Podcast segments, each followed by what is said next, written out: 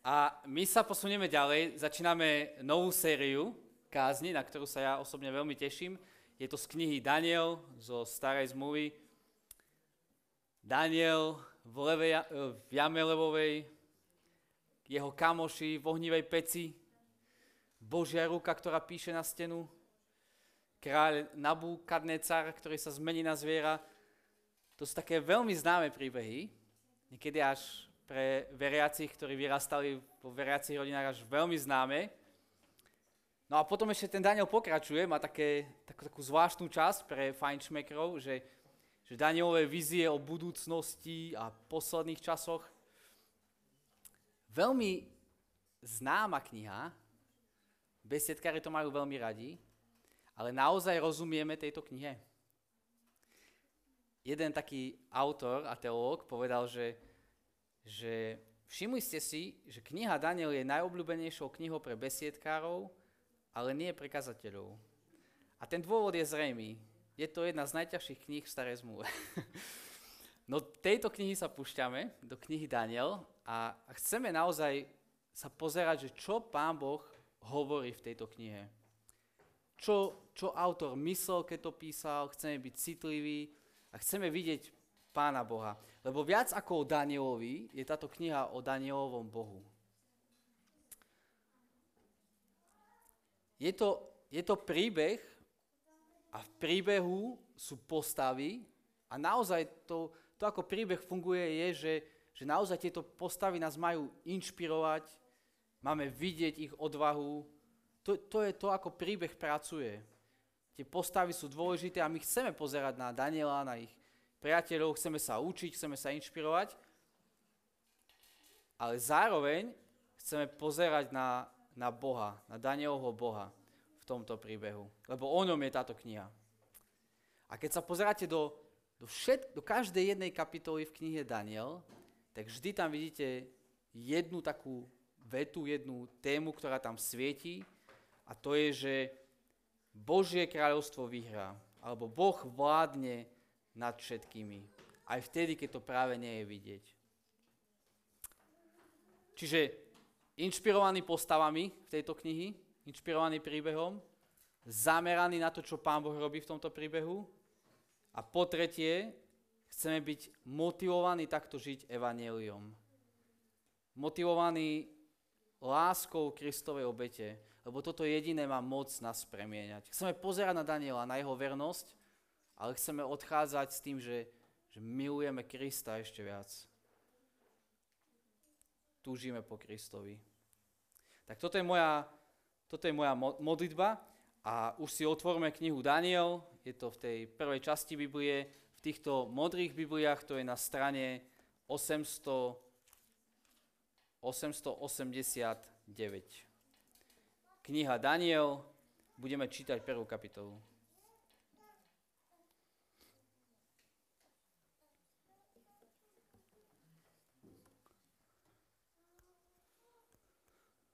Daniel 1.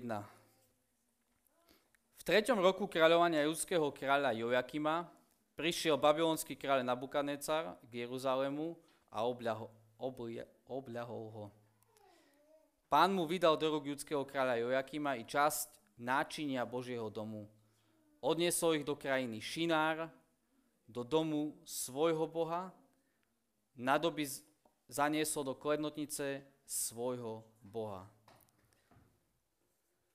Potom kráľ povedal svojmu hlavnému dvoranovi Ašpen, Ašpenázovi, aby spomedzi Izraelitov z kráľovského potomstva a zo šachticov priviedol mladíkov bez akékoľvek chyby, pekných na pohľad, nadaných vo všetkej mudrosti, zbehlých a učenlivých, ktorí by boli schopní slúžiť v kráľovskom paláci, aby ich vyučoval chaldejskému písmu a reči. A kráľ im určil denný prídel, prídel z kráľovského všetkého pokrmu a z vína, ktoré on sám pil. Dal ich tri roky vychovávať a po uplynutí tohto času mali zastávať službu pred kráľom. Spomedzi judovcov boli medzi nimi Daniel, Chanania, Mišel a Azaria, ale hlavný dvoran ich premenoval. Danielovi dal meno Belčacár, Chananiovi Šadrach, Mišealovi Mešach a Azariovi Abednego. Daniel si zaumienil, že sa nepoškvrní kráľovskou stravou ani vínom, ktoré pijával kráľ. Požiadal hlavného dvorana o dovolenie, aby sa nemusel poškvrňovať. A Boh dal, aby Daniel našiel u hlavného dvorana priazeň a milosť. Hlavný komorník povedal Danielovi, bojím sa svojho pána, kráľa, ktorý vám pridelil pokrm a nápoj. Keď zbadá, že vyzeráte horšie ako ostatní mladíci, vaši verstovníci, dosiahnete u kráľa, že príde o hlavu. Tak Daniel odpovedal dozorcovi, ktorého hlavný komorník určil nad ním a nad Chananiom, Mišelom a Azariom, len vyskúšaj svojich služobníkov počas desiatich dní, nech nám dávajú jesť zeleninu a piť ako mladíc a piť vodu a potom porovnaj, ako vyzeráme my a ako mladíci, ktorí jedli kráľov prídel stravy. A podľa toho, čo uvidíš, naož so svojimi služobníkami. služobníkmi. Dozorca ich slovo vypočul a skúšal to s nimi 10 dní. Po desiatich dňoch videl, že vyzerajú lepšie a boli silnejší ako ostatní mladenci, ktorí jedli, a, e, ktorí jedli pokrm z kráľovského prídelu. Dozorca odnášal ich prídel a víno, ktoré mali piť a dával im zeleninu. Boh dal týmto štyrom mladíkom schopnosť poznať a pochopiť každé písmo a múdrosť a Danielovi okrem toho dal schopnosť porozumieť každé videnie a každý sen. A po uplynutí dní, ktoré kráľ určil, aby, aby ich predviedli, hlavný komorník ich priviedol pred Nabukadnesára. A kráľ sa s nimi zhováral a medzi všetkými sa nenašiel nik ako Daniel, Chanania, Mišeal a Azaria. V každej veci, na ktorú sa ich pýtal kráľ a v ktorej šlo o múdrosť, zistili, že 10 krát prevyšujú všetkých čarodejníkov a vežcov po celom kráľovstve. A Daniel tam zostal až do prvého roku kráľa Kýra. Toľko Božie slovo.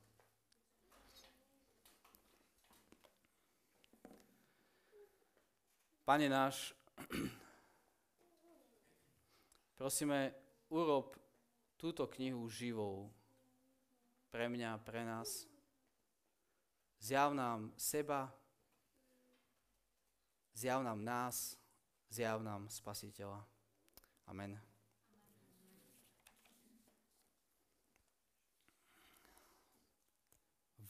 Čau.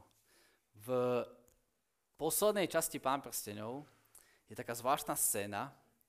Keď poznáte príbeh Pána prstenov, tak mladí hobiti vyražajú na obrovské dobrodružstvo záchrany sveta vtedajšieho ich. A potom sa vrátia domov, do svojej krajinky, ale úplne zmenení. Sú úplne iní. A keď tam prídu a prídu medzi svojich priateľov, zrazu nevedia veľmi tam zapasovať. Sú doma, ale ako keby neboli doma. Po tom, čo zažili, prichádzajú iní a nevedia fungovať a snažia sa a idú tam, majú tam oslavu, tancujú všetko, ale ich mysle sú už poznačené, ich srdcia sú premenené a ťažko sa im funguje. Možno poznáte ten pocit, lebo myslím si, že toto je niekedy pocit ľudí, ktorí sú premenení Kristom. Ktorí zažili kus neba, ale ďalej žijú na, ten, na tomto svete. A, a normálne pracujú, normálne chodia po tomto svete, normálne majú kamarátov, oslavujú, aj smútia, ale ako keby nevedeli zapasovať, ako keby cítili, že, že v ich hlave a v ich srdci je oveľa väčší príbeh, ktorého sú súčasťou. Kniha Daniel bola písaná pre ľudí, ktorí boli v exíle, v otroctve, ktorí boli ďaleko od, doma, od domova. Bola písaná v ťažkom čase, v ťažkom období, pre ľudí, ktorí boli v svete, ktorí nebol ich domovom a bola obrovským pozbudením pre nich. Že aj keď Izraelské kráľovstvo padlo, aj keď chrám, miesto Boha na zemi bolo zničené, že Boh nestratil kontrolu nad svojou vládou. A že Boh vládne aj tam, kde sú. Bola obrovským pozbudením táto kniha pre nich žiť verné životy tam, kde sú. aj v exile. A myslím si, že táto kniha nestratila na aktuálnosti ani dnes. My nezažívame otroctvo, mnohých z nás neodvliekli niekde preč, ale ako hovorí apoštol Peter neskôr, hovorí, že, že my sme pútníci túto na zemi, ale doslova to slovo, ktoré tam hovorí, že exilanti. My sme v exile na zemi, kresťania. Lebo vieme, že náš domov je v nebesiach. A toto si chceme pripomínať pri knihe Daniel. Že nie sme doma, že náš domov je v nebesiach. Ale to neznamená vypnúť a čakať, kedy budeme v nebi, ale ako žiť verne, ako verní Kristovi nasledovníci tu v 21. storočí v Nitre. Čo znamená vernosť pre nás teraz a tu? Tak sa pozrieme na knihu Daniel v prvú kapitolu a pozrieme sa na tú kapitolu v takých troch bodoch, uh, lebo aj ten príbeh nejak ide, nejak, každý príbeh má nejakú drámu, nejaké napätie, tak sa pozrieme na tú scénu, potom na to napätie a potom ako sa to celé skončí na vyvrcholenie. A, a zároveň v tých všetkých troch momentoch príbehu je taká jedna fráza, ktorá sa opakuje, a to je, že, že Boh dal. Skúste znovu pozrieť zase do Biblii a pozrite sa do, na verš 2. Príbeh začína, scéna a druhý verš. Pán mu dal, pán mu vydal. Potom príbeh naberá na obrátkach, prichádza napätie, Daniel sa nechce poškvrniť. A verš 9. Boh dal, aby Daniel našiel milosť. A potom sa to nejak vyrieši a na konci vo verši 17 Boh dal týmto štyrom mladíkom schopnosť poznať a pochopiť každé písmo a mudrosť. Tak sa pozrieme na tieto tri Boh dal, ktoré autor chce, aby sme videli, ktoré autor zámerne opakuje a pozrieme sa na to v tých troch bodoch. Boh dáva svoj ľud, Boh vysiela svoju církev žiť vo svete, Boh pomáha svojmu ľudu ostať mu verným a Boh zmocňuje svoju církev vo svete, aby cez ňu konal svoj zámer. Tak najprv sme vo veršoch 1 až 7. Boh posiela svoj ľud do danej kultúry, do tohto sveta. Tak skúsme sa obuť do ich topánok, do topánok Izraelcov, mladého Daniela, jeho kamošov. Izrael je dobitý, môže aj kľudne prepnúť odvlečení do otroctva, cestujú nejakých 5 týždňov peši z Izraelu, z Jeruzalema, idú do, do Babylónie, do Babylónu. Asi každý krok, ktorý kráčajú a sú ďalej a ďalej od, doma, od domovu, ďalej a ďalej od, nielen domovu, ale od, od Boha, od chrámu, od, od miesta, ktoré Pán Boh povedal, že, že tam je Boh prítomný, každým krokom, ako sa vzdialujú, prichádzajú slzy, smútok, možno strata viery a niečo z tých pocitov vystihuje práve ten žám 137. Skúsme sa vnoriť že do, do, do ich, do, obuď do ich topánok. Pri riekach babylonských tam sme sedávali a plakávali. Keď sme sa rozpomínali na Sion, tam sme si vešali citári na, ver, na verby. Lebo tí, ktorí nás zajali, žiadali od nás piesne a tí, čo nás striznili, spev radostný. Zaspievajte nám z piesni sionských. Ale ako by sme mohli spievať pieseň hospodinovú v cudzej zemi? Nielen, že stratili domov, oni ako keby stratili Boha. A mnohí sa pýtali vtedy, je ešte Pán Boh s nami? Vládne ešte Boh? neprehral. Všimajte, ako autor opisuje to, čo sa stalo vo verši 2. Pán vydal mu do rúk judského kráľa, čas náčinia, odniesol ich do krajiny Šinár, do, dom, do domu svojho Boha, na doby zaniesol do domu svojho Boha. A schválne to opakuje, aby nám ukázal, už nie je váš Boh, ale babylonský Boh, babylonskí bohovia. To nebola len bitka národov, to ako to je opísané, to je bitka bohov a zdá sa, že Boh Abrahama, Jakoba, Izáka prehral. Vládne ešte Pán Boh? Toto vysí vo vzduchu, keď čítame knihu Daniel. Možno sa mnohí teraz pýtame, vládne ešte Pán Boh, keď sa toto deje?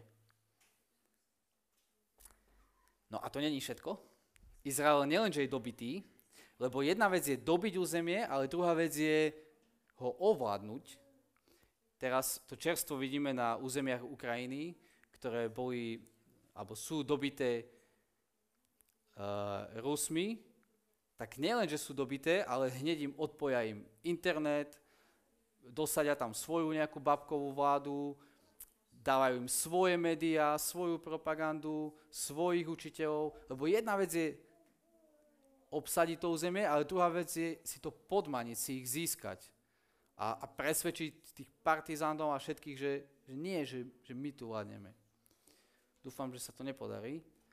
Ale takto rozmýšľa aj král Nabukadnecar. Pozerajme na ten text. Vôbec nebol hlúpy. hlúpy. Vyberá si mladú učenlivú elitu, verše 3-4. Potom ich mysle naplní babylonskou kultúrou, verš 4. Potom ich bruchá chce naplniť kvalitným babylonským, kvalitnými babylonskými stejkami, to je verš 5. A potom zasponzoruje im bakalára na univerzite babylonskej, aby, aby, boli, aby boli menení, aby boli formovaní, aby boli babylončania. A to vyjadruje aj verš 7, keď im zmenia mena a z tých krásnych hebrejských mien dostávajú babylonské. Kráľ vie, že väčší úspech, ako ich zabiť, je urobiť z nich vplyvných babylončanov. A skúsme iba chvíľku sa tu zastaviť, lebo je tu strašný dôraz na, na, na, na učenie, na, na to, aby pochopili literatúru babylonskú, chaldejskú. Moc školy, moc štúdia mala vždy trans, bola vždy transformačná. Mala, škola mala vždy moc premieňať ľudí.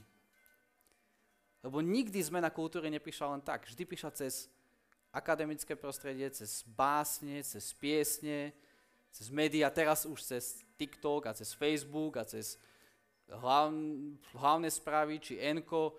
Proste kultúra vždy sa vždy prichádza cez nejaké štúdium, cez blogy, cez Instagram. Toto je dnešná babylonská univerzita. A či chceme alebo nechceme, tak to nás vplýva a nás formuje. Mení naše myslenie, mení naše správanie. No, toto je situácia, kde je teraz Daniel a jeho kamoši. Domov fuč, chrám zničený, mena zmenené a sú preškolovaní na úplne inú kultúru. Je možné ešte ostať verným Izraelitom v tejto dobe? v takejto dobe?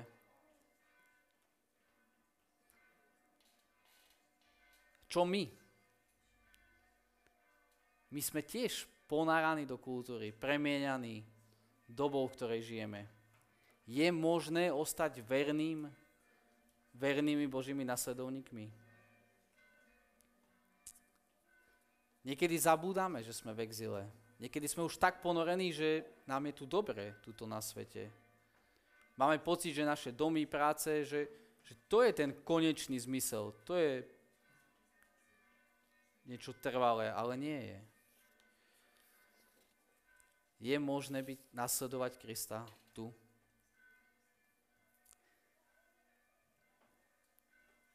Keď sa pozrieme, ako autor píše tento text, tak, na, tak má pre nás odpoveď. A ten verš 2 hovorí, kým verš 1 hovorí historicky, čo sa stalo, prišiel babylonský mocný kráľ, verš 2 hovorí, čo to teologicky znamenalo a hovorí, že, že pán mu vydal do rúk ľudského kráľa. Toto potrebujeme pochopiť, že ani táto udalosť nezničila Božie plány, ale naopak bola súčasťou Božích plánov. Pán Boh ich poslal do exilu. Pán Boh ich vydal kvôli ich neposlušnosti. Ja sa učím pýtať takú otázku teraz, jednu dôležitú, že čo chc... Ak, inak, ako mám byť verný v tomto období, v ktorom sa nachádzam? Čo je, ako vyzerá vernosť v tomto okamihu? Prišiel COVID, hneď, och, ako vie zbor, počkáme si, kým COVID skončí a potom budeme viesť zbor. Nie. Ako vie zbor v covide? Ako byť verným v covide? Prišla, uh, prišla vojna, veľký chaos aj v našom zbore a treba veci zosystematizovať. A znova bola pre mňa taká, že však si počkáme a potom sa budem pýtať, že ako slúžiť Pánu Bohu. Nie. Ako byť verný v tomto chaose. Mamky na materskej zrazu už nemôžu chodiť na všelijaké aktivity, ale čo je ten moment poslušnosti, moment vernosti v tomto období? Ukrajinci, ani si neviem predstaviť, ktorí čakajú, že kedy skončí táto vojna, ale tá otázka je stále, že čo, ako vyzerá moja vernosť v tomto ťažkom období. Čo chce Pán Boh odo mňa teraz? V kultúre, v ktorej sa nachádzam, v čase, ktorom sa nachádzam. Sa nepýtajme, že kedy príde špeciálny čas. Potom budem Bohu slúžiť. Ale čo znamená Bohu slúžiť, Bohu byť verný teraz? Boh vládne aj v tomto okamihu a tam nás posiela. Tam posiela svoju církev. To je prvý bod. A teraz sa pozrieme ďalej, že Boh nielen posiela ľudí do Egypta a, vládne nad tým, ale Boh im aj pomáha byť vernými. A čiže prichádza zápletka a tá zápletka prichádza v 8. verši, kedy Daniel sa rozhodne, že sa nechce poškvrniť. Nechce sa poškvrniť babylonskou kultúrou. A my nevieme presne, že prečo on odmietol jedlo a to víno. Niektorí hovoria, že kvôli Levitikus a kvôli tomu, že to bolo poškvrnené jedlo, ale to nezdá sa byť. Potom niektorí hovoria, že, že to jedlo, že bolo obetované na pohanským bohom, no ale aj ich zeleninka mohla byť obetovaná pohanským bohom. Nevieme presne, ale niečo vieme z toho, ako to autor píše. A síce my to nevidíme veľmi v slovenských prekladoch, ale 7. a 8. verš začínajú úplne rovnako. 7. verš začína doslova, že hlavný dvoran si zaumienil ich premenovať. Daniel si zaumienil, že sa nepoškorní. Vidíte? Babylon si zaumienil, že ich zmení, že ich z nich urobí Babylončanov. Daniel si zaumienil, že sa nepoškvrní. Nevieme, čo presne znamená meso a, a víno, ale vieme čo, vieme, čo autor chce povedať. Chce povedať, že síce Daniel bude mať babylonské šaty, bude mať možno aj babylonské meno, ale jeho srdce ostane Božie. A myslím si, že toto jeho rozhodnutie Danielovo bol veľmi dobre, že to robil na začiatku. Keď prišiel do Babylonu, že si dal jasné čiary, jasné hranice hneď na začiatku. Lebo nedal tej babylonskej kultúre príležitosť postupne ho meniť a meniť a pretvoriť keď e, som išiel do Ostravy, tam študovala moja sestra, tak z vlaku som videl to mesto a som si povedal, fúha, také skoro nič nebolo vidno, lebo tam bolo strašne veľa smogu. To je aj také premyselné mesto. Ale už keď sme prišli do toho mesta, sme sa prechádzali po námestí, tak som si ten smog vôbec nejak neuvedomoval. Už sme proste boli tam v, ponorení do tohto smogu, namočení. A toto robí kultúra okolo nás, že z odstupu to možno vidíme, ale zrazu sme, sme, to preniká cez nás a, a zrazu sme ponorení a robíme veci, ktoré by sme si pred možno že rokom povedali, že, že tomu neveríme a že to nebudeme nikdy robiť. Je super, že Daniel ukázal svoju vernosť hneď na začiatku. Ja som to nazval, že Daniel bol pokorne odvážny z toho, čo vidíme v tom texte, lebo Mohli tam byť Židia, ktorí, si, ktorí hneď si povedali, dobre, babylonské stejky, aj tak sme preč z Izraelu, aj tak chrám je zničený. Proste zafúkal iný teologický vetrik a hneď naskočili. Alebo si viem predstaviť, že tam bola iná skupina, takí zeóti, takí, nazvime, že konzervatívni, takí Židia, ktorí začali bojovať s tou babylonskou kultúrou, ktorí začali povedať nie a neviem čo a Bojovali s tým, bojovali, ale neúspešne. Ale Daniel bol pokorne, ale odvážny, verný. Neviedol kultúrnu vojnu, ale aj tak ostal verným Židom. Jeho práca bola babylonská. On bol, vidíme neskôr, že on sa stane jedným z najlepších pracovníkov v Babylone. Rozprával po babylonsky, ale srdce ostalo Božie. Keď si Daniel zaumienil, že sa nepoškvrní, v tom príbehu prišla, uh, prišli samé problémy, prišla zápletka toho príbehu, prišlo napätie, dozorca si nechcel, nechcel, aby zomrel kvôli tomu, ale potom prichádza Pán Boh znova, v tomto texte vstupuje, verš 9, a Pán Boh dáva, doslova Boh dal, aby Daniel našiel u hlavného dvora na priazeň a milosrdenstvo. Daniel si zaumienil, ale Boh prichádza a riadi okolnosti a pomáha Danielovi ostať verným. Je to nakoniec On, Pán Boh, ktorý hovorí, že, že som so svojim verným ľuďom aj v exile. Pomáha mu ostať verným, nepoškvrneným. Daniel si môže byť istý, aj my si môžeme byť istí, že naša vernosť v kultúre, v ktorej sa nachádzame, nie je márna. Boh je uprostred svojho verného ľudu. Ale sme mu verní? Ostávame verní? No a posledný taký krátky bod, tretí, je to také vyvrcholenie toho príbehu. Čiže Pán Boh nás vysiela do sveta, Pán Boh nám pomáha ostať verným, a Pán Boh vystrojuje svoj ľud, aby, aby, aby naplnil svoj zámer. To je tretí bod. A tretíkrát Pán Boh vstupuje do deja, verš 17. Boh dal týmto štyrom mladíkom schopnosť poznať a pochopiť každé písmo a múdrosť a Danielovi okrem toho aj schopnosť porozumieť videnie a každý sen. Pán Boh vstupuje, zmocňuje si svoj ľud v exile, a, a tá univerzita trojročná, ten bakalár končí, prichádza deň štátnic a ja si to predstavujem takto, že ten dozorca, ktorý sa najprv bál, že príde o život, teraz prichádza s tými, s Danielom a s tými troma jeho kamarátmi, ktorí jedli iba zeleninu, ale nakoniec sa ukázali, že sú oveľa silnejší, oveľa mudrejší.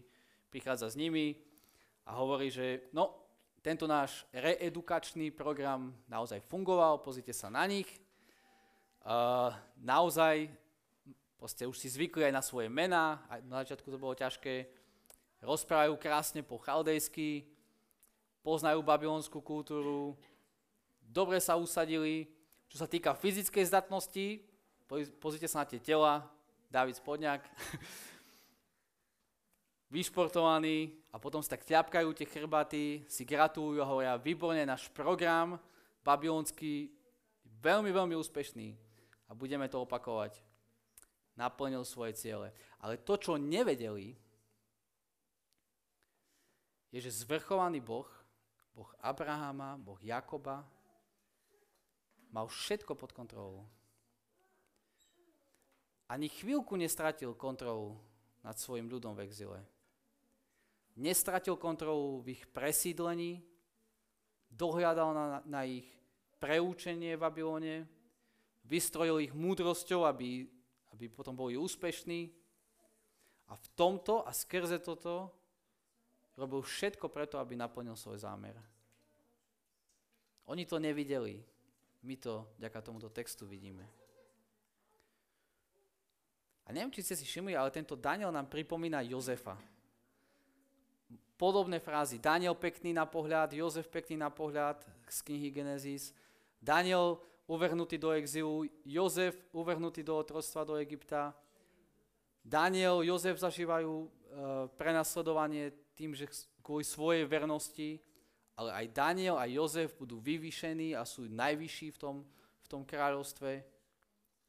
A tak ako cez Jozefa sme videli, že Pán Boh mal svoj zámer so svojim ľudom, aby ho zachránil od hladu, tak vidíme cez Daniela, že Pán Boh má svoj zámer prečo svoj ľud má v exíle.